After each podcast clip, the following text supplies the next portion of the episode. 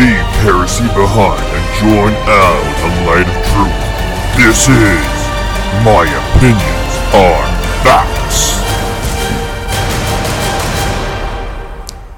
Hello, and thank you for joining us today on My Opinions Are Facts. I'm your host, Al Waysright. Today, we're going to be talking about how coffee is the smoke of Satan that has infiltrated the church. I'm joined today by Dr. Fredrick von. Is it Leyton? Lipton, Dr. Fredrick vonLipton. Of course. Thank you for coming on today.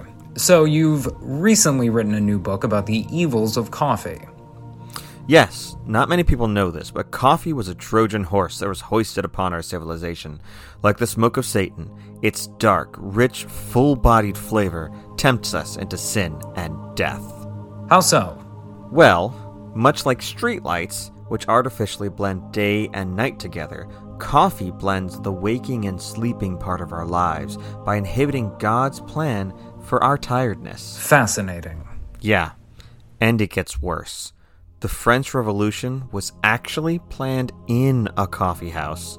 And exorcists tell us that it's impossible, impossible to exorcise a demon inside of a Starbucks. Wow.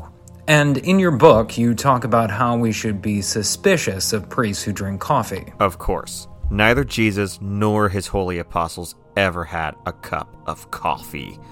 But it is rumored that Judas was drinking a soy mocha no fat caramel macchiato with whip and a double shot of espresso when he betrayed our blessed Lord. Wow.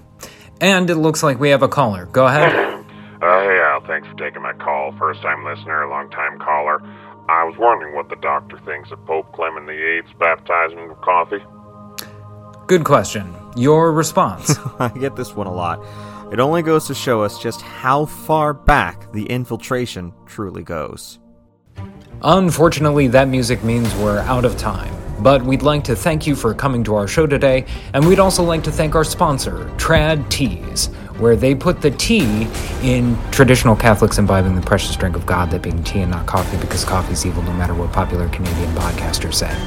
You've been listening to My Opinions Are Facts with Al Waysright, harbinger of truth, merchant of justice, self professed expert of everything.